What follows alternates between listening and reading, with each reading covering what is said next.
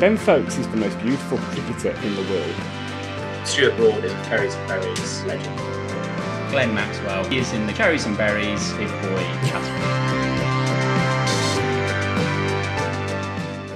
Hello and welcome to the Cherries and Berries Cricket Podcast. It's episode 12 and we're going to be wrapping up the tour down in India. Joining me this evening is Ollie Harker, and standing in for Darren Price, it's Connor Warwin. We promise he's not a robot, he is actually real. Good evening, fellas. Evening, Mozzie. All right, gentlemen, how are we? Not too bad. Tom's just sent me a note.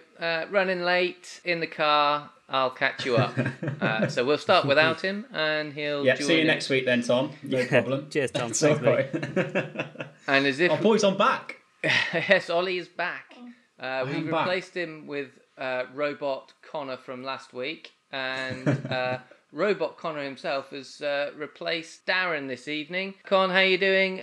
Sounding less like a robot this week, I hope. We can only hope. Yeah, I've got rid of the potato I recorded on last week.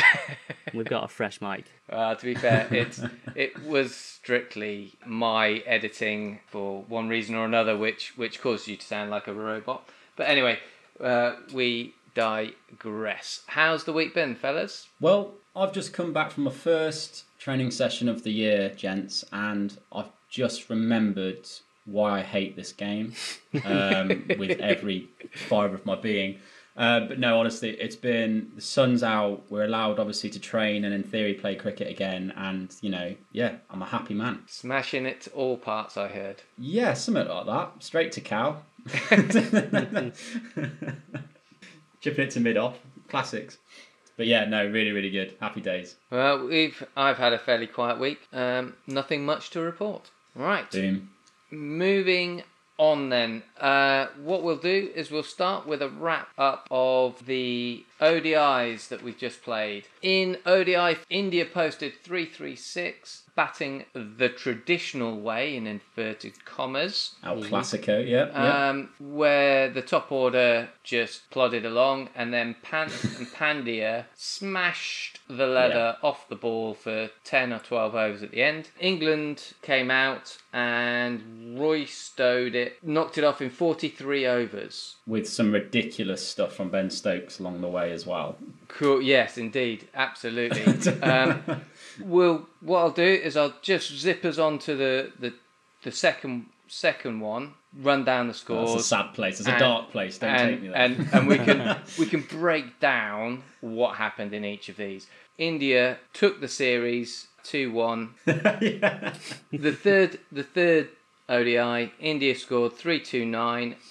Where they had a lobotomy and totally changed the way that they played and smashed it from start to finish, which was a far more entertaining way to watch cricket for the first innings. England lost narrowly, falling 7 runs short, and we'll come on to how that happened. The second ODI, boys, what of note happened other than England knocking it off in 43 overs? That was the game where we witnessed the end of Tom Curran's international career, didn't we? That basically the game. Yes. Quite possibly. He got tonked. So, yeah, I think that's the last we'll see of him. But I think for me, obviously, Ben Stokes' ridiculous 99 that he hit. And the stat of that game was the fact that he went from 50 to 99 in 11 balls is just mind-boggling, isn't it? That was pure white ball acceleration, just exactly what the team has been building towards all these years, and he pulled it off to the absolute blueprint that Morgan set out for him. Yeah, it's mental, isn't it? An unbelievable display. Words cannot probably describe it. But that's the Ben Stokes factor, isn't it? Like, that's the thing. Like, he doesn't do that all the time, but when he does do it, you sure as hell remember it, don't you? He makes it count. Yeah. But all it takes is a stumping. Well, absolutely. Yeah, he did have two goes at it, did he not? It was a little. It was tight. Absolutely. But mate, honestly, I mean, it like having that obviously Roy Bairstow, who have proved themselves in one day. And obviously Stokes was that. It's almost an experiment we're trying now, obviously trying to kind of shoehorn him in at three, whereas Root would obviously sit there. And actually, having seen that, you do wonder, like, do we need Joe Root? If we can do that, do we need a Joe Root anymore? Sacrilege. I know, terrible. But if we can, if we've got a player that can do that at three, we can fit another gun down the order. You can give it a big thwack. So why? Obviously, I'm making maybe with Joe Root's bowling, that's probably what he adds to it. But yeah, damn, he I think he now has actually raised more questions than he answered with that knock. Well, that is interesting that you say that, Ollie, because I think just in general, overall on this tour, and especially the white ball area, England went in thinking that they had a system for both the T20s and the 50 over stuff, and knew where they were, that they were reasonably well placed. Yeah. Actually, it's turned out they've done everything the way that they wanted to. They've always batted last, they've always chased, they've gone hard all the way through. They didn't really mix it up until they got two injuries, and then fell upon having had two injuries, a couple of people who have given them some answers. So Reece Topley was excellent, and Liam Livingstone was also excellent, fulfilling the mould that they came in to do. But they lucked into that. They would have learned absolutely nothing. It wasn't part of the master plan, was it? No. Nothing good. They would have learned nothing good. They would have learned, obviously, that Tom Curran is not currently up to standard, and that Chris Jordan, although he is someone that we all agree is just a monster fielder, he's athlete. Unbelievable athlete. He can hit the ball hard, and he can bowl you some good overs, but is a little bit hit and miss, and so we need some protection for him. That would have been the only thing we'd learned had these injuries not forced our hands. In contrast, India have learned a lot about a lot of players. They've brought in new people into different areas. They've shuffled their batting lineups. They've altered the way they've played with it around the structure, going harder at the end and learning from the process. So I think India have got less questions, and England are going home from this ODI system with more questions. One question. Yeah, it's like they've wavered a little bit, haven't they? They came into it very sure about, as you say, their system. Like, this is how we play. We have these players, brilliant. And actually, like you say, I think we've come away going, oh, but we actually need to find a bowler who can bowl tight. We need a batsman, who bats where. Like you say, we've got more questions now than when we went into the series, because actually it's possible that our tried and tested formula of, as you say, chase a big score, doesn't matter how many runs they put on, that may not work all the time. So yeah, there's definitely cracks there. I mean, it's all about players fitting into the mould. So if you've got those, it's selecting those players, and I don't think that we've managed to do that. In the second ODI, JB absolutely spanked it for 124. He is currently statistically the best ever opening bat. His run rate, strike rate, and average, and the amount of hundreds he's scoring in the amount of time as an opener, there's no comparison. He is. You're about to say he's our best one-day player ever. Is that internationally or just for England? Or? No, that's internationally. Massive. Yeah, but how many of those are his one-day? His one-day scores must prop up his test. Oh no, that's ODI.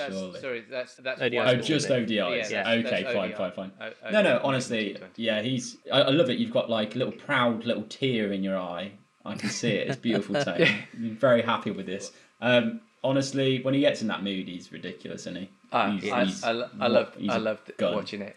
It was a thing of beauty. Can I quickly just reference the fact that he absolutely barbecued Jason Roy when they were batting together in that innings? Did you see it? The run out that they had.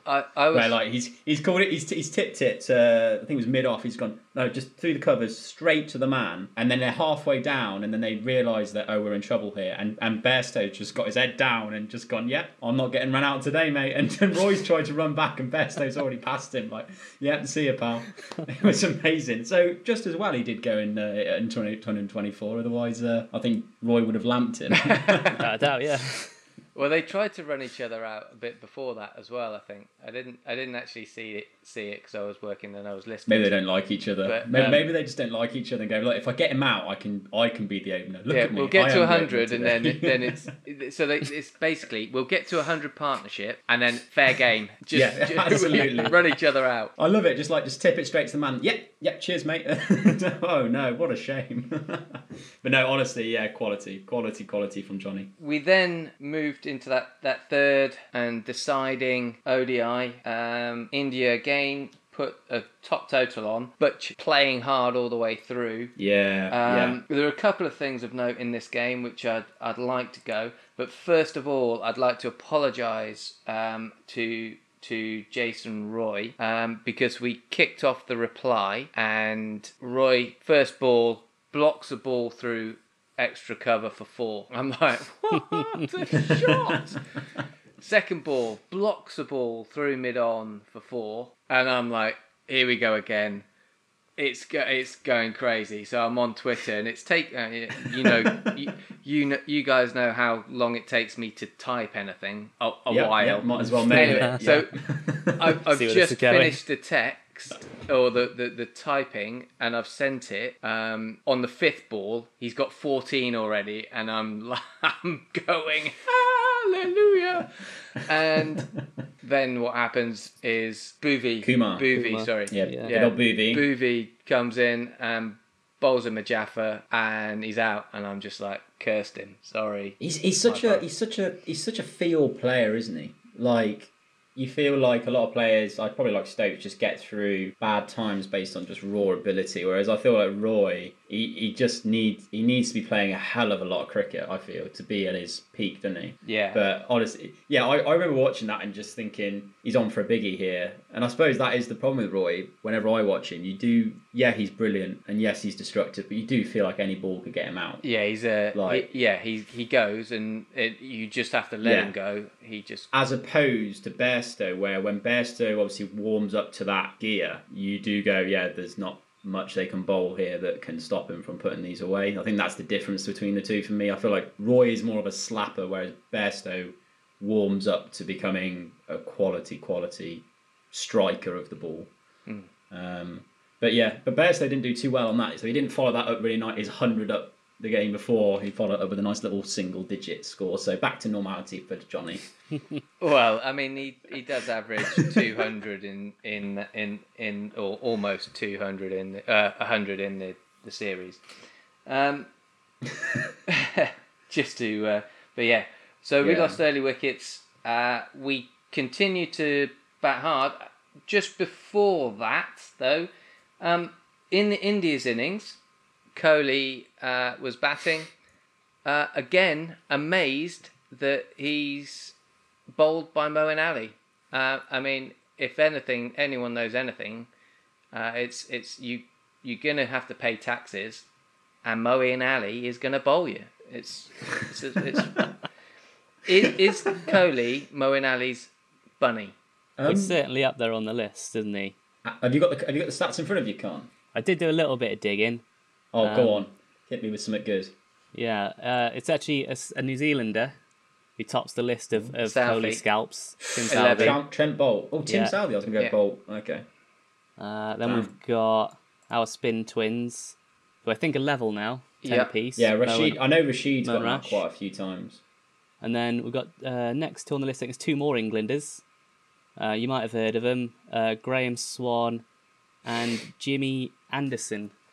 Who? Who's he? Yeah. Right over there. For me, is Kohli. I mean, he's batted brilliantly, and he has batted some quality innings. But these dismissals that never used to happen. I don't really study his technique enough, but maybe it's something he does need to work on. I mean, I say that, and the man batters 70s and 60s all the time. So yeah, he needs to listen to me and work on his spin playing. But yeah, honestly. Yeah, it's one of those. But it's the way he looks. It's so disbelieving. It's the look of a man who knows face. He's really good. That he's face like, when he gets bowled. Yeah, I'm Virat Kohli. I don't get bowled by Moeen Ali. It's true. He doesn't get bowled by very many spinners. And in fact, there's a list of spinners that have bowled him more than once. clean bowled in. Is it Rash and Moe? Hey? Yeah. Is it Rash and Moeing? It's just Moeing. Ashwin in the nets. No. It's just Moeing. Surely Rash has got him. More than once. So because there was that gem that he got him. That almost, you know, the leggy that turned massively once and took his off peg. Clean bowled in international cricket, spinners. I mean, I got that off Twitter, so it could all be lies. But I think that's true. I think that's right. So I think what we're saying is, Mo's got Kohli as a bunny. Yeah, absolutely. In the pocket and staying there till the next series, no problem. But can we talk about Rishabh Pant for a second? With how ridiculous that man is. Yeah, I love him. Pant and my Pandya, new favourite cricketer. Pant and Pandya were awesome in this game. I mean, it's just that, and I hate it, and I don't want myself to, but every time I watch him, and not just as a batsman he's pretty amazing, I think he's quite clever, but just as a person, like, he's always smiling, he's always giggling, he's always having a bit of fun, and I like him as a keeper. I think he's really improved his keeping. I just think, but I was listening to KP talking about him, and KP played with him a good... like 4 or 5 years ago, he said, and he said, he had this young lad, very arrogant, playing some stupid shots. And he said, even I was like, oh no, you need to put those away. And now look at him. And so KP's point was that this is what happens when you don't suppress a player and you let that natural ability just flourish. And that's what they've got now. They've just got a player that, I mean, he makes Dhoni look a little bit boring, really, in my opinion. well, I so we on this podcast, we have been known to give Kohli a few pelters. Mostly, it's not about his batting and it's not about his cricketing skill. It's mostly about his surly face when he interacts. He's with a bloke. People. Yeah. So and Pant is the polar opposite. And in terms of his face on the pitch, and his interactions, he looks like he's enjoying every moment of it, and I enjoy every moment with him, even when he's pouring boiling hot pain all over us because he's destroying us. He's giggling behind the stumps. Yeah, it's his giggle appeal where he goes, and he knows it's absolutely plumb. I just love it. I mean, I remember I was walking to the kitchen, and I had it on the background, and I heard an appeal, and I was like, oh, and then I heard the giggle from Pant, and I didn't even bother going back because I knew it was out. Like, when he starts giggling, you know it's pretty dead. But no, mate, honestly, I thought it was interesting batting at 4 because he's kind of been down that lower order, but he's batted at 4 in this game. It's 78 off 62, smashed it, and the fact that you've got Hardik Pandya, who, like, surely has to be in a test team at some point. He's not just he's not just a biffer. He really times that ball really nicely. Yeah, I think him and his brother look like they've cemented a place. And yeah, mate, honestly, just like you say, guns everywhere. Yeah, they were exceptionally good.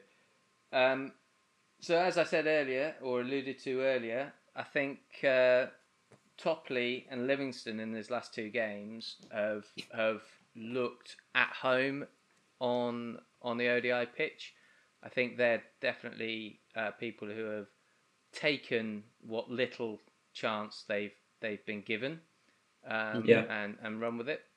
Yeah, I mean, Topley looked really good. I really enjoyed watching Topley, and I think it's been a long time coming as well. He's been through he's been through a lot as a player in terms of injuries and overcoming those to get back.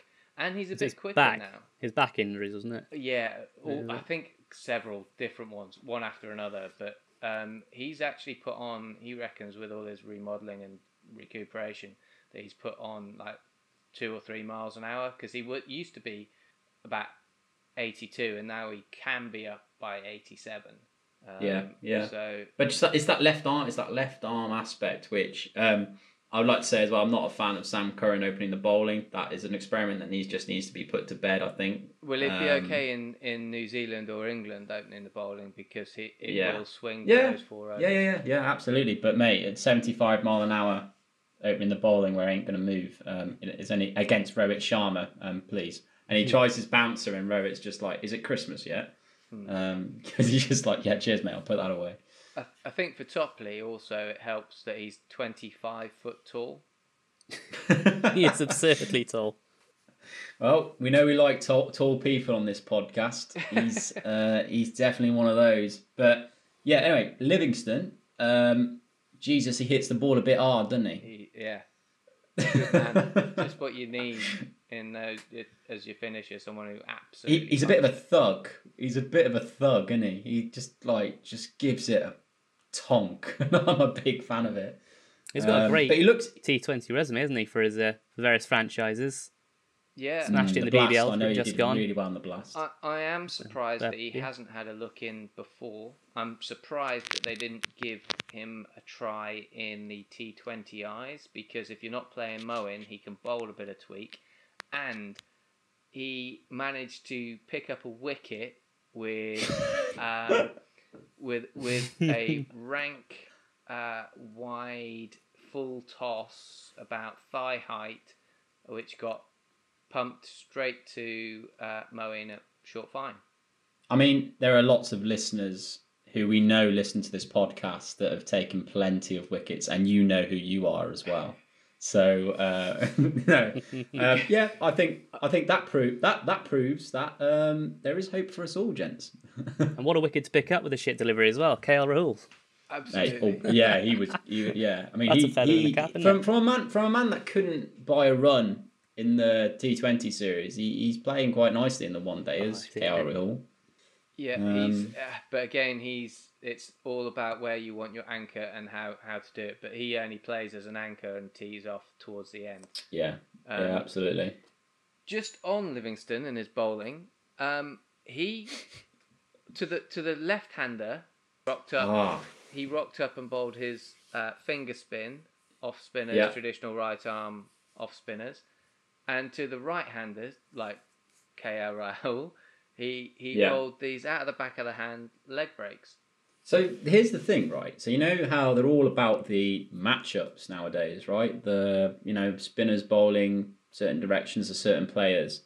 He doesn't have to bowl incredible balls, but if he can get it turning a certain direction at will, then that for me justifies his place in the squad. Because if that's what they're saying, if they're saying, right, if you're an offie and you're bowling to left-handers, and you're going to have more chance of taking a wicket. And if you're a leggy bowling to righties, then he can just alternate. He doesn't have to be incredible. And he only has to bowl one, maybe two overs in the game, and that saves you an over from somewhere where someone might not be coming. It's a bit worrying. Like if I was Joe Root, I'd be a bit worried after the last two games. Genuinely, I would be, because Stokes has just come in and tonked him at three, and you're like, okay. Milan has done quite well. I mean, Milan's the only one realistically he could replace, but I feel like that's cruel. And then you've got Liam Livingstone who come in, who can also bowl as well, and probably at better variations than Joe Root. So I don't know. I think Root will be in the World Cup squad, absolutely. Definitely in the squad. But Root doesn't tend to play the T20s anyway, so I don't think he'll be in the T20. World Cup, but when it gets round to 2023 and we go for the next ODI, I think it'll be a big mix of new blood and old blood. I think some people will have moved on by then. Yeah, we haven't spoken about the mini Curran's heroics towards the end. Ah, yes, Tom Curran. Sorry, not Tom. Whoa, he bloody wishes. Carrying the drinks. But Sam Curran rocks up and he can bat, takes us to the brink of victory, and just as he cruelly places it in front of us, a bit like the England football team, he snatches it away just when we start believing in him. Snatches it away. No, it was a really good knock by the young man, and I think a little bit, and I know he's only little in stature, and he's only 81, 82 miles an hour at best when he's bowling. I think sometimes we forget, or I forget, because he's been playing for 4 years or whatever in the England setup. He's only 22. That's crazy. So he has got a lot of development and a lot of reach to go. He's already better than Tom is, but his where he can get to is that much higher than Tom's. I think he's definitely someone... Now, he's not in any of my first teams for the ODI, the T20 or the Test match. Not in any of the first teams, but he is in every squad that I pick for those... He is a utility player, isn't he? He's someone that you parachute in when there's a gap. He's just a great player, great lad that will never let you down. He will always be right there and doing it. And he showed today or Sunday that he could really manage an innings of note. It didn't quite come off, Ollie, did it? No, we've actually got a listener who's wrote in. So obviously, it kind of, I know I was complaining about not taking singles, and we'll move on to that in a second. But Craig Miller writes in and he says, "Gentlemen, what percentage of the time do you think that situation of 24 needed off 18 balls? What percentage of the time should that be chased down?" 100. Yeah, I agree. Every time like that. He was batting with 10, though, wasn't he? Well, it's Mark. Mark Wood can bat. 10 can swing the bat. He can, but do you want to if he doesn't slip over, and that throw, which was brilliant to run Mark Wood out, that was incredible. That was an insane throw. The one from Hardik Pandya, he wins that game with 2 balls to spare, or whatever, with a ball to spare. We don't have this conversation. He did slip over, Gerrard style, just when we thought we'd won the league. And then there was a perfect throw to run out Mark Wood. It was a ridiculous throw. But like, what were your thoughts, Con, on the singles that were turned down? I don't know. I know in the group chat I was going mental. Mozzie was not. So he was like, he's going to win this for us. Watch this space. No, it killed us. Killed us without a doubt. I think so, because we had 6.5 overs left, and he turned in 1 over. He turned down 3 singles, and I don't think with that far to go, I feel like you have got room to take singles and trust. Like if it gets down to 2 overs or 1 over, then fine, you have a game plan to knock off those balls. But when you've got 6 overs left, I feel like you just need to keep it ticking, at least getting you to that point. Yeah, I think. Partly had in mind that Reece Topley is known. He's a bunny. Yeah, a proper bunny. I don't know. He makes me look good. I don't know if anyone can get his first class average up, but I don't think it's above 5. Oh, go on. I'm on a mission. But no, I know what you're saying. However. And you could see, I felt there was no communication between them what the actual plan was, because there was one where he's actually called Wood through, and they've trotted through. Wood's basically there, and then he's basically just turned round. He hasn't even said no. He's just turned round and gone, nah, don't fancy it. Wood's had to scramble back, and he only just made it. And I was like, that is actually poor communication. That's not 2 batsmen going, right, the plan is, but mate, we're not going to take the singles this over. Or maybe in the last ball we will. We're making it up as we go along, and it's all on Sam Curran making the calls. Like, Wood didn't look like he actually knew what the plan was. Yeah. And I feel like that's probably something you do, like even in, grassroots cricket, you at least have a chat and go, mate, leave this to me. No singles. I'm going to bash this. But there was you could tell there was none of that. Mm. But yeah, I think it's a shame. Something that Sam will learn and develop as he's in that situation. I think that's probably the most he's got out of a similar situation. Usually it's the 30 and out. And for him, Reece Topley, by the way, averages 4.34 in first class cricket and has scored exactly 100 runs from 36 first class matches. Have a look at his wickets. First class, 133 wickets. He's got more first class wickets than he has runs. That's insane. Doing his job. But he's got a lovely haircut though. It's very wavy locks look. Big fan of that. I think he's a rugged, handsome chap, isn't he? But no, yeah, going back to Sam, like, I felt he screwed us over slightly, but I think it actually wasn't until you mentioned that earlier.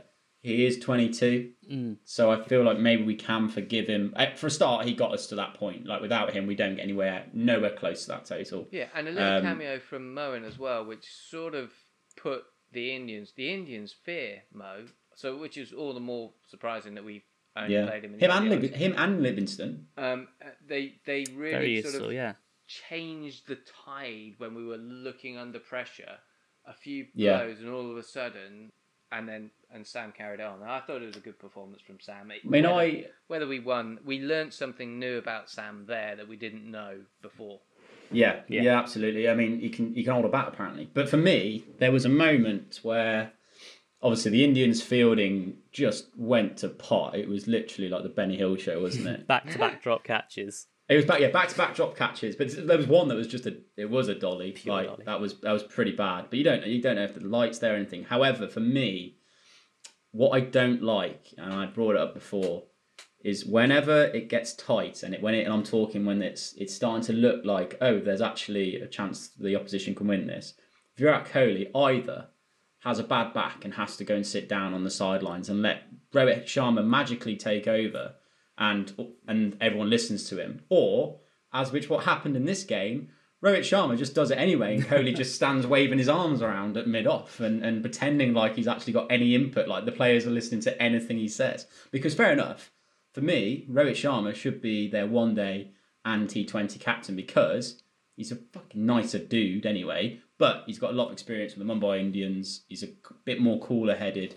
But that, for me, was just even though they won the game, surely Kohli's pride's been dented a little bit that he's had to rely on somebody else to see him through that's the captain's job, is to be there when things get tight, and he basically bottled it and gave it to another player. He's just... But, yeah, I really like Virat Kohli. Yeah, no problem. Yeah, yeah, he's just a figurehead of Indian cricket, isn't he? And he's engulfed in that role. Yeah. He fully believes in himself. Yeah, which, fair play to him, he's got the talent, but... Oh yeah, I just hated it. I just didn't like it. It didn't stick well with me, and I just like seeing Rohit's face rather than Virat's. That's fair. He's like an Indian Santa Claus. Yeah, he is. He's a happy chap. He's a jolly little dude. So, I think that probably wraps up the ODIs. So just to recap, we went over to India with a fanfare and. Our all-conquering test team in away conditions. The banners raised. Darren was waxing lyrical. Set off at a blazing the greatest rate, series of all time. Winning the first test, only to get spanked in the next three, and pitch. Lose 3-1. Yes. As T20 number one in the world, we went into the T20s and lost 3-2 as the world champions and number one ODI side in the world. We went into the ODIs and lost 2-1. And yet, all the way through this, Darren Price never lost hope. He never stopped believing. Good old Darren. Yeah. So... I'm a little bit disappointed with that, if I'm perfectly honest. It's okay. It's not the end of the world, but it just doesn't quite feel like we've got the most out of which format disappoints you the most? Because I felt like the one day in the T20s, I feel like that was just two very good teams. And they are very good teams going against each other. And I'm not saying it could have gone either way, but it was at least close, whereas I felt the test matches, we just got blew away. It was. I would have liked us to have changed our tact and tried to set some totals. Because, I've got another question written down here. Is Virat Kohli a useless tosser? And coming from one useless tosser, myself, I can tell you he is just about as bad as me at tossing. Does he make you jealous? Yo, seriously, he's that's from that I on my toss count at captaincy. To lose 10 of 11 tosses is just remarkable. Yeah, he is a pretty poor tosser. But for us to win them all and then still chase all the way through those ODIs and T20s, shuffle it up, have a go first. You know, I just think we've been negative in our mindset about what we've been doing. We over the whole thing. But I don't want to make it too downbeat because I don't think it's that. But I was a little bit disappointed in it. I think that I don't know. Like the one day, like I say, was closer, and it was very exciting. It was very tightly fought. I felt test matches we got blew away a bit. However, like you say, I would have liked to seen us chase things up a bit, like set a score or two and just change things up. I did think that we lost a bit of that classic formula that we have, and it almost feels now that we basically go, we don't care how we bowl because we're just going to knock it off. We like our bowling. There's no real attention to it. I feel it's just like oh there goes another four. Well, they don't. Doesn't matter. We're just going to blast. We're going to chase down 370 or 350 or whatever. Whereas, yes, we can do that. We've got some very gifted players, but they're not going to fire every single game. And that one time and we had a couple of games where our batting didn't fire, and then we end up looking ridiculous because we've bowled like chumps. And it's like, Morgan can't just stand there and go, "This is the way we play." It's like, that's fine if you play that way, but you need to answer for your bowling and your field placings and that kind of thing. That was one of the things that disappointed me about the one-day series. Yeah, it definitely betrays a lack of confidence in our bowling to defend a total. I think the biggest weakness probably is the middle order. It seemed it's a good pace when we got Archer when he's fit. Wood, I thought, was fantastic when he wasn't off the field with his poor stomach, especially in that last Ladipola game. But yeah, I think that would have been a way to go forward, to flex our muscles as supposedly the greatest or the number one side in the ODI format to have defended. Yeah. But no, we do look a bit gutless without a Mark Wood or an Archer, because with the second ODI, I know we won the game, but we won it because of amazing batting. Yes. Bowling was not great. We didn't have Wood and we didn't have Archer, and you could see more. Wow, you see Morgan's usually cool as a cucumber, but it generally was just Ben Stokes rocking up, bowling off volleys, getting smashed, and then Sam Curran trying to do something. There was nothing there. Reece Topley was the only one keeping it tight. I just think without those two, without raw pace, we look very, very average in the bowling department. Agreed, yeah. I think we've got three bowlers that are nailed on for the squad, three bowlers that should be in there for the squad, so Curran, Mo, and Topley, I think, should be there or thereabouts, but not necessarily nailed on for starting positions in every case. But they do need to find another mid-o. They need to, Liam Plunkett. Yeah. They need a Liam Plunkett. Correct. Is what they need. Stock rising. Other than the evergreen tanker, whose stock has risen? Are we doing Indian and English players? Just rattle them off. You can do, but I will go England first. Go on, Con. You start us off. Mark Wood. I know he was fantastic and a huge name beforehand, but I think he's just improved and shown it. Yeah, agreed. Johnny Bairstow. Yeah. Had a poor test series, not his fault necessarily, but definitely risen up there. Yeah. Anderson, if his stock could rise anymore. Yes, yeah, yeah. Can't do it outside England, mate. Leach? Yes, but only slightly. Like, if he was a stock market, he'd only earn me like £1. He's done well, I think. I think he's shown he's got a bit of control, but I wonder if his stock just went up because Bess was very bad. Well, either way, if my stock goes up because everyone else is rubbish about it, I'm all right with that. Sam Curran. Let's put Sam Curran in there. Yep. Why not? Yeah. Just for that innings at the end. Test matches, he did really well. Matches. Dan Lawrence. Yeah, Dan Lawrence, of course, yeah. Do you think? Oh, yeah. I mean, not in the India series, I didn't see much good. What? No, I mean, what, in the test matches? No, you're probably okay. He's well, I would say he's even monies, if I'm honest. What? So hang on. So Jack Leach can rock up and bowl, believe it or not, spinning deliveries on an absolute screaming, turning pitch. And Dan Lawrence can hit 50s and nice 40s. But how many, though, did he hit? I think he hit a 50, yeah, in one game, yeah. And he hit a 45. And he hit batting number 8. What? When nobody else could buy a run, your mate Johnny was just watching the ball crash into our stump. I know. I'm sticking Dan Lawrence. Okay, his stock went up. I'll allow it. Okay, Bhuvaneshwar Kumar. Yep, quality. Ridiculous, really. In the ODI series, you could feel the fear, couldn't you, when he was about to come back on? We're like, shit, we could lose the game the moment he comes on. Sky. Yeah. Pandya's, both of them. Yeah. God. In fact, should I just rattle through the entire Indian team? It's tough who to pick from, really.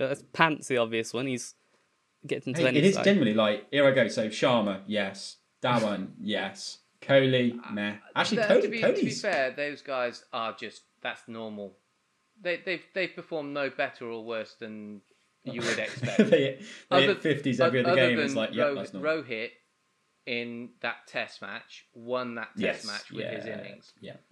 I'm not sure the others of that was expected of them.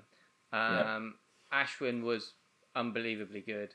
Axar was unbelievably good. Oh, Axar Patel. Patel was my next choice, yeah. Ridiculous. Yeah, very, very good. Too easy of a game for him. Rahane didn't have a great game, a great series, test series for me. No, he didn't. No, Sundar was poor. Brilliant. In fact, that is basically the entire Indian team, apart from two players. all the debutants came in and smashed sixes off their first balls. So Ishan Kishan. Yeah. Oh mate, yeah, crikey. Actually no, Shubman Gill. Although I toted him to be gunned throughout these series, the moment I said that, because he had that one innings, and I was there going. Yeah, so he had that one innings and I was frothing at the mouth going, this kid's the future of Indian cricket. And then from that moment on, he didn't score. I don't think he had a single double-digit score after that. So I mean, I cursed him on that. He is the future. He is quality. But yeah, he's had... Not right now, he's not. I can't really think. What about Rash? What do you think about Rash? Did he have a good series? I think his stock's evens. I mean, he bowled nicely. He did exactly what he's supposed to do. He is one of the best spinners in ODI cricket and T20 cricket. T20 as well, yeah. Absolutely, cool. I agree. Stock fallen. Rory Burns, Chris Jordan, Tom Curran. Zach Clorley? Or is he... he's been played out of position. Evens. I think that's unfair. Evens money. Yeah. Evens money. Okay. That's unfair. What about... Sibley? Yeah. Ollie Pope, unfortunately for me. His stock's probably fallen just a touch, but I think that's an example of coaches. He strikes me as he's got ridiculous ability. I think he could be very good, but he looks very confused, and I don't know if it's the conditions or if it's coaches trying to overcoach him in conditions that he's not familiar with. He's very busy, isn't he? Oh very busy, that's not how he plays though. No. Like all of a sudden, he looked like he was on Dancing on Ice. Yeah. And it didn't look like something that was natural to him either. It's not like he was stepping out to meet the ball. He was doing what I do, and I'm just like having a boogie over to it, the little shuffle towards it, and he's all over the shop. And when you've got Ravi Ashwin at the other end, who's just let go of the ball, it doesn't fill you with confidence as an England fan. Okay, so on to bad things from the tour. I'm going to just rattle through these quickly because we have mentioned them several times over the course of the tour. Mainly signalling around the rotation rotation and implementation of said rotation rather than the actual rotation itself. I think the only one that it was useful for was Mark Wood.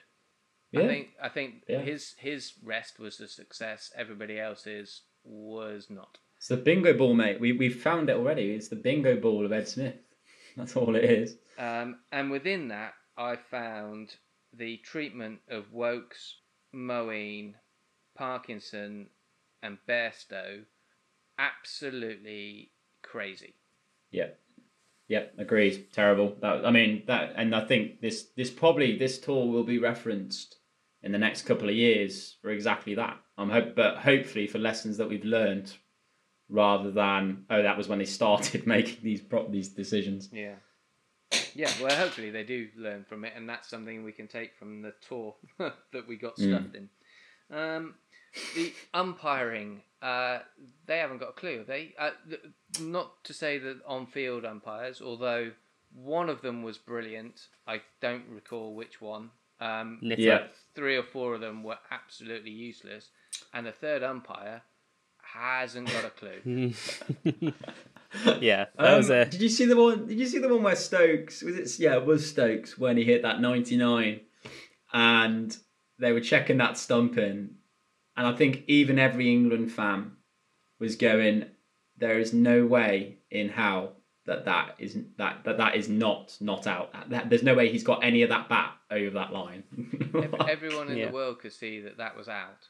Only the third umpire couldn't see that was out. Yeah, I don't know. I don't know what. But it's been consistently bad. That's the thing.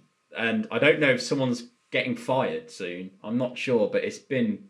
it hasn't been up and down. Let's be fair. It has been consistently shit. Yeah, no, and that is a benefit.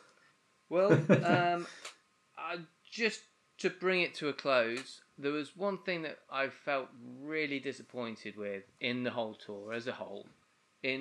We've got what we consider for most parts of the tour two of the best sides in the world within those formats.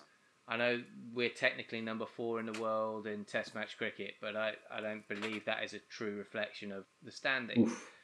But in those games, in all of the tour, we only had one humdinger of a game. The first game we dominated in the Test matches, and then each and every swing either way was dominated by one side or the other until the very last game. And I think it would have been nice to have had the Test matches played on pitches that just were fit for Test match cricket, less likely to explode in your face on day one, and make it a lottery of batting, and so that you could actually construct something. And it would have been more competitive. I like competitive cricket. So even though we lost that last ODI, it was competitive and close, and there was a bit of edge to it and a bit of jeopardy. And that's what you want to see from a game of cricket in whatever format it is. That was... I agree. That would be the feeling that leaves me with from this tour. It's definitely exciting watching the Test matches. I don't think I actually moved away from the screen at any point because there was always a wicket around the corner. It was definitely exciting stuff. But yeah, I agree. I think the ODIs were weirdly... It's always, whenever we play a series, I always go, the Test match is what I'm actually interested in. And I was. But this time around, the ODIs actually attracted my attention more because it did feel like there was an equality of play, so it was more individual players showing their brilliance rather than they've got a better spinners than us. Done. Yeah, might as well pack it up from here, boys. Agreed. But yeah, I think it's been an entertaining series. I think it has. It's probably one that I'll remember mainly because we covered it on the pod. If I'm honest. Yeah. Exactly. Good tour. We made it through an entire series, boys. Well done. Good tour. Any moments that are going to stay, like a specific moment of the tour that you just that's going to be it, one for you? Oof. It doesn't have to be like one single moment, but like it could be a 10 minute, a half an hour, or Virat Kohli trying to review himself being bold was pretty good. I was a big fan of that. That was nice. Every time, let me just scrub that off. Any time Virat Kohli got out and looked like he'd been robbed, even though his stump's cartwheeling to slip. I've got a lot of time for that. That's my favourite moments. Con? I know it was probably the most recent one, but I think Sam Curran's 95 not putting it across the line for the win. I think that is typically Ben Stokes' 2016 World Cup final moment for him. So in a few years' time, we're going to see Sam Curran in the same situation, and he's going to pull it off. Yeah, get us over the line. Yeah, nice. I mean, Stokes' 99 is probably up there as well. Well, just the 11 balls from 50 to 99. Yeah. Mental. I think I'm going to give you two because we haven't got Tom here.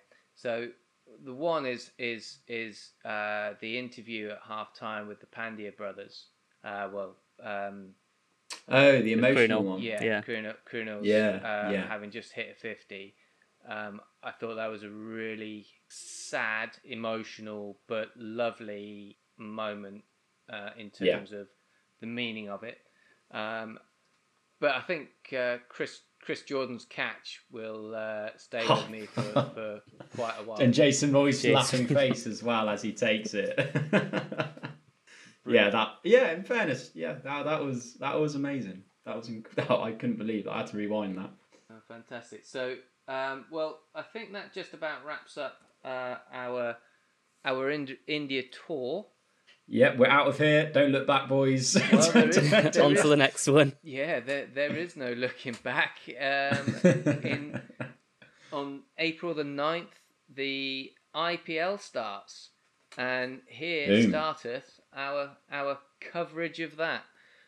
We're relative, when I say we are, Ollie, myself, Darren and Tom aren't necessarily avid followers of the IPL. I've got into it a bit more the last 2 years. Con, you were a follower of the IPL for a while. So you're our expert on this, like it or not. Yeah, that's it. The most diehard Royals fan you'll find in Worcester, I'd imagine. The only one. Well, yeah, it was myself and Sean Wayland-Smith flying the flag, the pink flag. But yeah, IPL beginning on the 9th of April. Defending champions Mumbai Indians facing RCB. You'll know for Virat Kohli being the captain there. That's going to be a hell of a match. My Indians were looking at a third consecutive total if they win this one. They've got the money to do it, as we know. And the players as well. So yeah. Would we put them in they are Manchester City bracket? What, winners? Pure cold-blooded winners is what you're saying. What attracts you to the Royals then, Con? What makes them? Why are you such a diehard fan? You can cut this. It's not going to be interesting. Shall we move on to when you go? Because you're going to do a rundown on those particular teams. So, Con, in terms of the IPL, it's a tournament that's over the space of 6 weeks, is it? Yeah, that's it. About 6 weeks, depending on COVID restrictions. Usually between late March and May time. We're going to the 13th year of it. With, Mumbai Indians having claimed 5 of the titles across the years. First one was Rajasthan Royals, led by Shane Warne at the time, and he still kicks around. Sort of the brand ambassador, if you will. Part-time coach as well. He gets paid to just talk to people. I remember him doing an interview on it. He isn't just the coach. He rocks up and he just kind of is paid to just be almost the face of the team almost. He says, I don't really do anything. I don't really coach anyone. I just turn up and speak to players and then I go off for a bit. I'm like, his face is always somewhere in the marketing materials. Yeah, absolutely. Talking about his hair. 1,000 pictures of him just in the nets, just pointing at nothing in particular. Are there any sort of backstories of history that we need to be fast-forwarded on? No into particular detail. There have been a few skirmishes of match fixing in the past. Shame. Banned players, but nothing that I decided to go into too much detail on. Okay, so I think a side got banned at one point, and then they invited another one in, and anyway, we the darker side of cricket. We'll try and wash over that. And so it's a 2020 format. They all play each other, and then they play each other at least twice in the round robin stage. And then it goes into top four, go through to a semi-finals, finals. Is that right, or is there a? We've got playoffs, and then we have the finals. What about tracks? Are they the grounds quite spread out, or is it one ground, different tracks? What's the rundown there? Yeah, generally, an ideal scenario is they're sort of all over the place across India. Previously, in the pandemic, they played it in Dubai, across only a small amount of grounds, 3 or 4. Most of them absolute roads. So there's some good high-scoring matches. Probably the first season I followed any sorts of consistency. But yeah, it was good. Great cricket they play. You can see why it's so highly ranked. And it's just an absolute talent machine for India. They can just put players in and turn out Sundars and Patels and Pants. And well, this is the thing, isn't it? Like we've been commenting on, you know, in the like this series in particular, they just churn out like this armory of guns that they keep producing, and this is their training ground, really, isn't it? Absolutely. It's massive for them. You can see why so many other countries have bought into the particular model, but no one does it quite like the IPL. No, it's a huge thing for the locals over there. It is. I don't know how interesting this is, but it does make up about 15% of the GDP of India. Wow! Wow! so worth a couple of bob then. Yeah, there's a lot of money that goes into it. No wonder there's bloody match fixing involved. I'm pretty sure I'd want a piece of that. Allegedly, sorry, not confirmed. And I'll be getting our lawyers in touch soon. We're looking for a gig on this, Ollie, so let's say nice things about absolutely no match fixing involved there. But no, I think it's since we covered the T10, I think I've kind of been reeled into franchise cricket. I was never really a fan of it, and actually picking a team and following it is really quite fun. And I think that's something I failed to do in the past. I just turned on the TV, watched some people bash it and go, okay, and turn over. But actually picking a team from the start and following them is really fun. So I'm looking forward to that this year. Yeah, I was exactly the same as you, pal. Just didn't look too interested in it. But when you do get into it, you find some names that you like. You find some new Indian talent, blokes you've never heard of before, who capture your interest. Yeah, it's great. It's a great sport. Great little not even side gig. It's almost the face of cricket now to an outsider. Okay, so well, if what we'll do is give a quick rundown of the sides involved, and we've each been allocated 2. However, Tom's not here for his 2, so we might save that for next week. But so we'll run down the 2 sides each that we're here to discuss. So I'm going to go first with CSK. CSK are 3 times winners. They retain the title. Con, you always like a side that retains titles. They retain the title in 10 and 11 seasons, and last won it in 2018. They've got an exceptional coach in Stephen Fleming, and they've got Captain Marvel, MS Dhoni. This may be his last hurrah, Dhoni, this one. I think he may have retired after the last one, but because there's only 3 months to now from having it delayed and coming in, he's kept going. But this CSK are the dad's army of the IPL. I'll just, when are you applying, mate? I'll just give you a quick rundown of a few ages of their players. So you've got Dhoni, 39 in July. Rayudu, he is 34. You've got Bravo, 35. Faf du Plessis, 35. Tahir, 40. Rayner, 34. And And if that wasn't enough, they spotted a mere spring chicken on the sidelines and gave Pujara a gig. Is in the side to play. So these guys are on the old side, but Dan Christian does say T20 is an old man's game. So they may have a chance after all. Notable overseas for these guys are Sam Curran, makes things happen, Moeen Ali, Josh Hazlewood, Santner and Gidi, as well as Faf, Tahir and Bravo.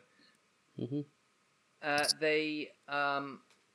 They for me are mid to low table is my expectation for CSK.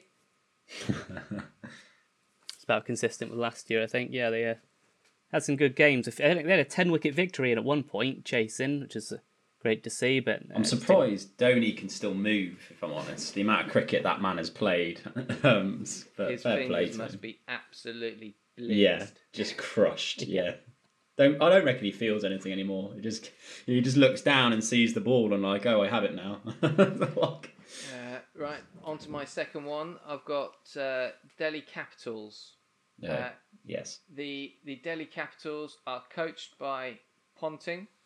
And captained, as of yesterday, by Rishabh Pant, because Iyer's injury has left him, so he's out. And rather than choose Steve Smith, who they signed after Rajasthan Royals let him go, rather than choose him, they've gone for Pant, and I think that's probably a good shout.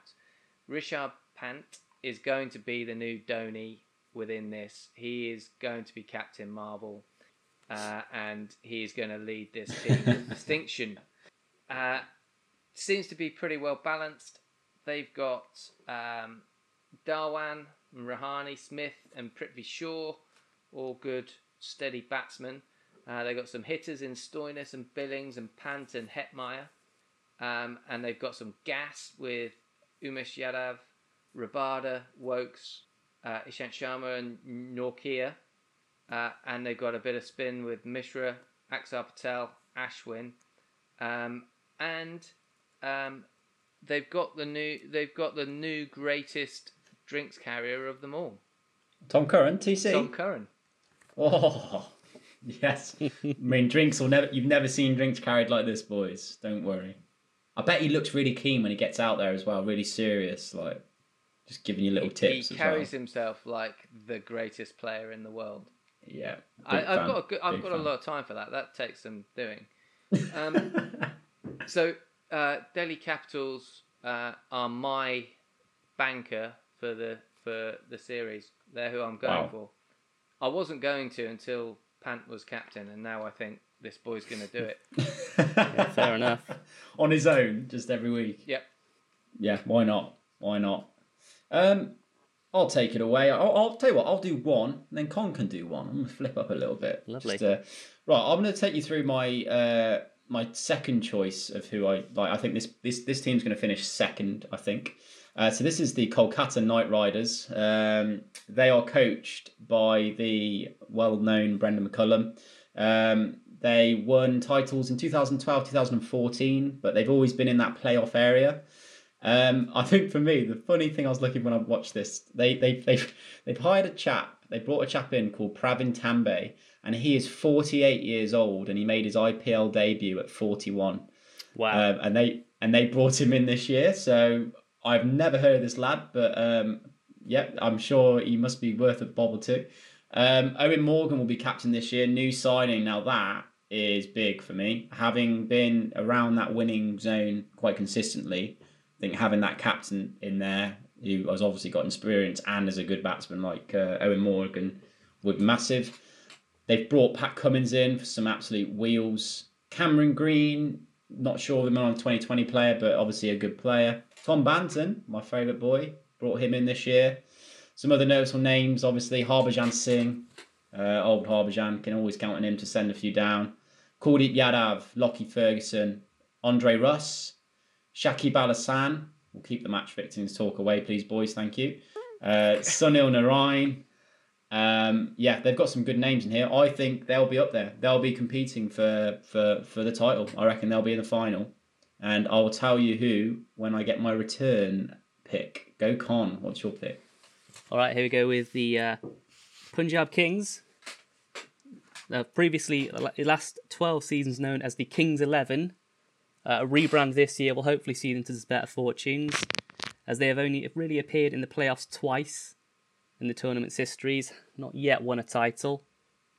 Coached by Anil Kumble and the captain by the King legend Rahul. They have got a decent side lineup, but last year did not necessarily fire in the way that would have expected. To go through a list of players, obviously we mentioned captain, wicketkeeper, King legend Rahul, Davin Milan, Jai Richardson, Chris Gayle, T20 legend there. Mayank Agarwal, who we all know is a decent little batter. Riley Meredith making up the Australians. Nicholas Poran. We've got Mohammad Shami as a bowling option. And Chris Jordan, who I think, apart from Davin Milan, so yeah, the only two England players in there. Arshdeep Singh for some spin. And we've got an Ashwin, but maybe not the one you'd want. We've got Murugan Ashwin as a bowler. Yeah, always never necessarily a higher ranking team. No seems to come off for them. But as I say, a rebrand this year, maybe that'll see them to the top. Beautiful. So, my pick for this year will be the, and I quote, Man City of the IPL franchise. Having won it in 2013, 15, 17, 19, and last year as well in 2020, they'll be looking to defend their title. And that, of course, is the Mumbai Indians. Coached by Mahela Jayawardena, always a cool head and always looks very calculating in the sidelines. Captained by Rohit Sharma. They've picked up Tendulkar's son, Arjun, just because they can, and branded him an all-rounder, which is a complete lie. But hey-ho, he's an all-rounder now. They've got names such as Chris Lynn, Hardik Pandya, Ishan Kishan. Recognise any of these names, boys? Jimmy Neesham, Jasprit Bumrah, Jayant Yadav, Karan Pollard, Krunal Pandya, Quinton de Kock, Trent Bolt, Suramakur Yadav, and a new purchase this year, Nathan Coulter-Nile. This is not being funny, boys. It's a joke of a lineup. The only good thing about that is they can only play 11 of those 17 guns. No, mate, have you not seen the second XI they're putting out as well? No, look, that's obviously I haven't been really following it very closely, but I'm sorry that list of players with Rohit's captaincy and Jayawardena as coach, they blow everything else away, I think. Yeah, and that will be my prediction for this tournament. Yeah, it's just a perfect storm of talent. It's crazy, it's massive. And Arjun Tendulkar's just there just because, why not? Let's get another big name in. Why not? Yeah. But yeah, that's it. I mean, ridiculous. That's hilarious. And Quinton de Kock's there just as an afterthought almost, really. It's brilliant.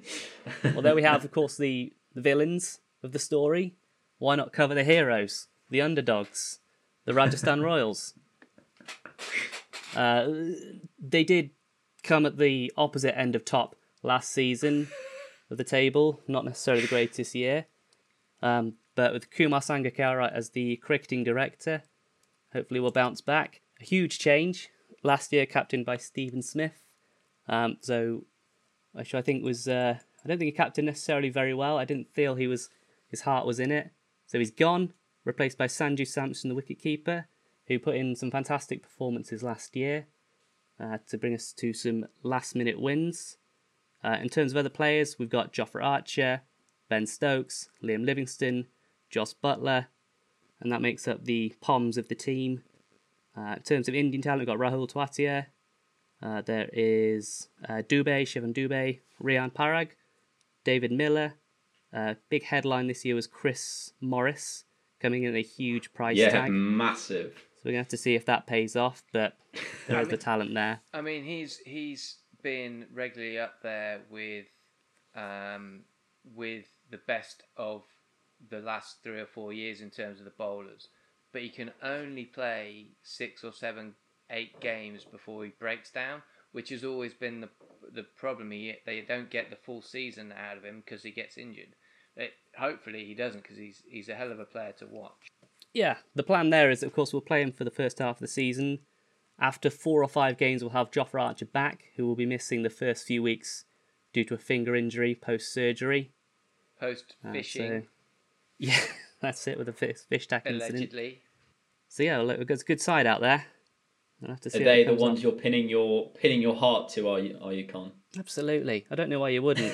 I mean, it is a joy to watch, but you do wonder how they're going to fit that side all together in terms of, and it's a bit easier now Smith's gone, but you got Butler and Stokes, and then Archer and Morris, but then you've got a few other big names there to shoehorn in there at the time.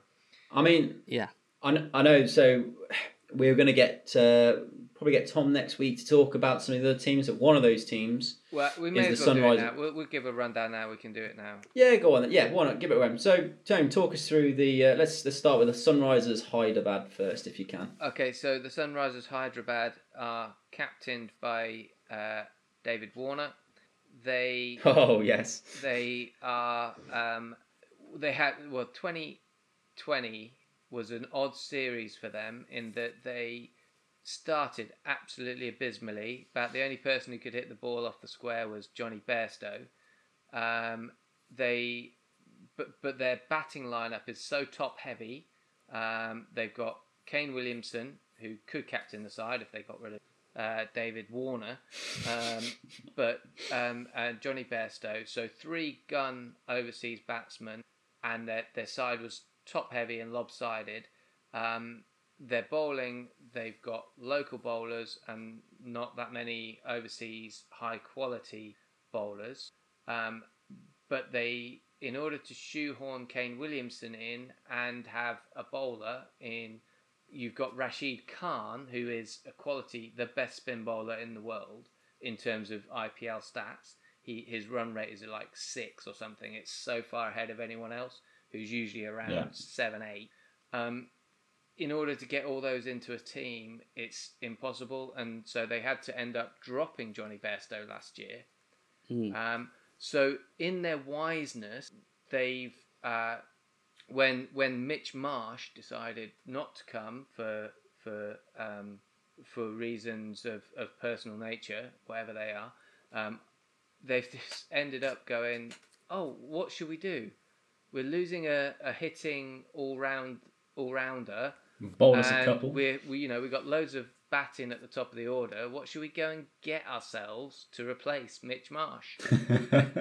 A top order batsman. We'll get Jason Roy, who plays at the top of the order and biffs it. It's baffling to me what strategy they are on. The only thing I can think of is that it's recency bias with a view to commercial finances. So he's a name that's done well recently there. That's why the Australians will get picked, because the Big Bash finishes, then it's the IPL auction. Yeah, so they get drawn out because of that, and then you've got that. So he's played well just now. They think, oh, let's get Jason Roy. We can sell some shirts.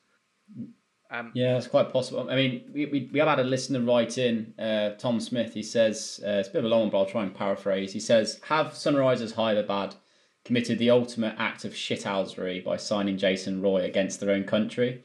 Are we about to see an IPL with Roy and Bairstow opening, causing destruction on young Indian bowlers and forcing Morgan to change his opening partnership before the T20 World Cup, moving Stokes to 3, Butler to 4, and binning off David Milan? I mean, that is a master plan if that's actually what's going to happen. But well, I mean, it's definitely a view. I'm not adverse to that, if I'm totally honest. But I just don't think they can possibly, unless David Warner's not going to captain the side, and is going to get, because he's captain, you can't bin him off.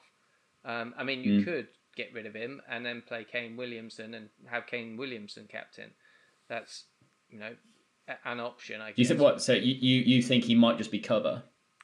It's totally baffling to me that they've done this.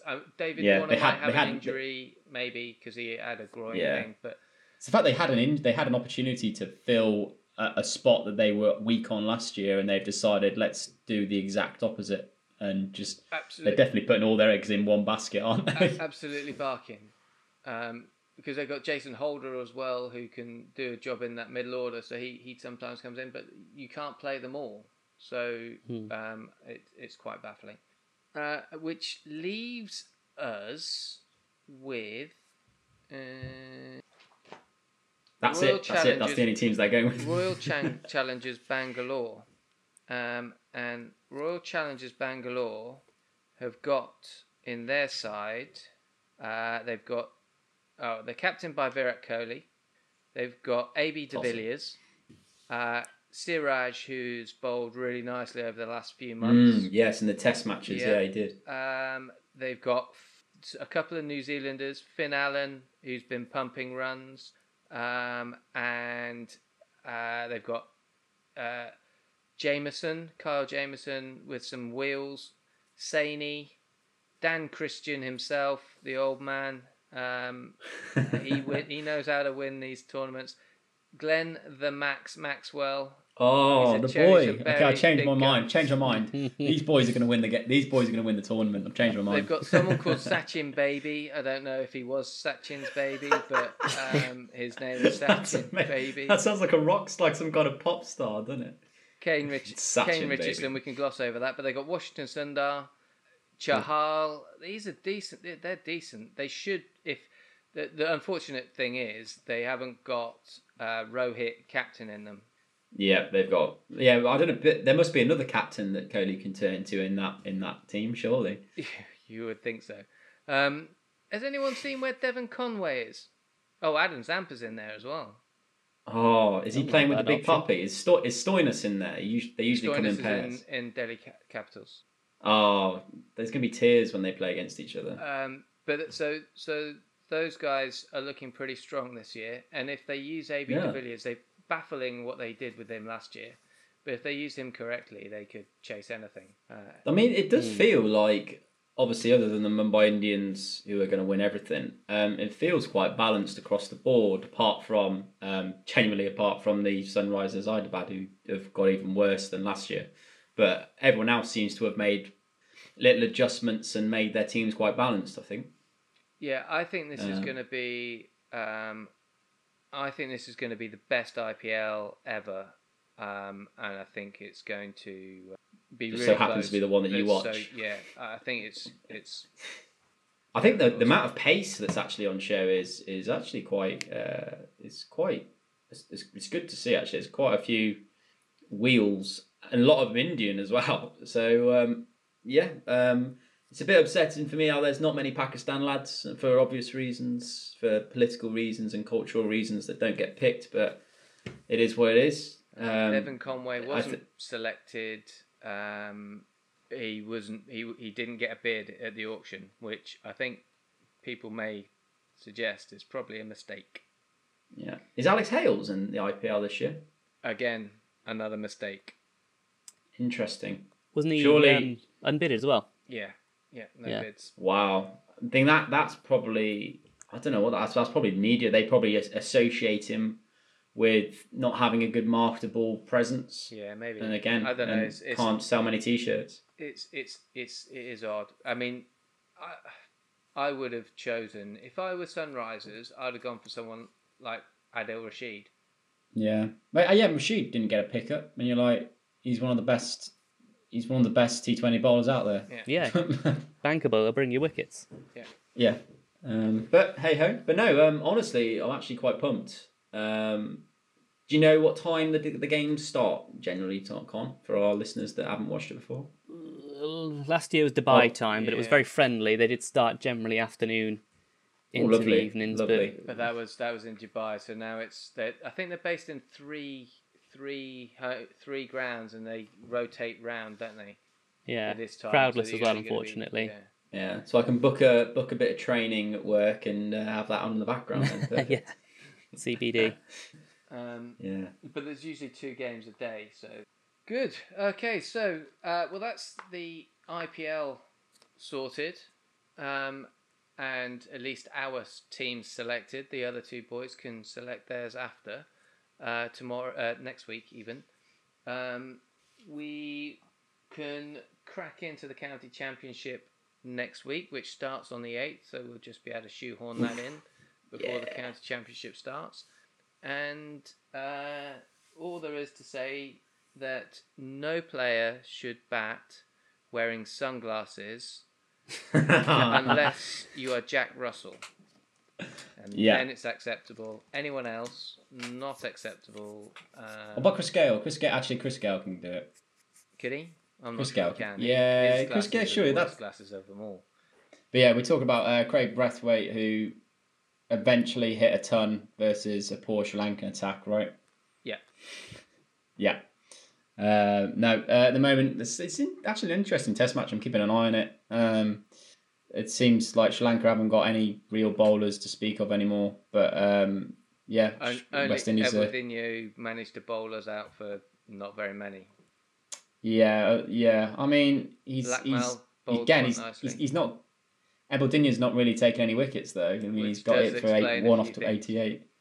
Yeah, Latmal's bowling line and lengths, reasonably, 75 on now, but just nice line and length. But yeah, Brathwaite, since he got the captaincy, ducks and ones and 126, so fair play to him. What is great, I will say, it's really good to see Joshua De Silva continuously holding a place on that side. I think he's a really good keeper,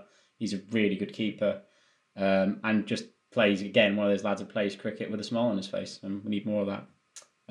And it's lovely to watch Rakeem Cornwall absolutely biff balls in test match cricket. Legend. Cool. All right, so any other business before we call it a night? I've got one little thing. Obviously I had a net session last night, and Mike Tainton, purely coincidentally, nothing to do with me at all in any shape, way or form, says if a bowler rocks up to a net on an Astro and their shoes are broken, is it appropriate for them to bowl in socks as an alternative? Obviously nothing to do with me whatsoever.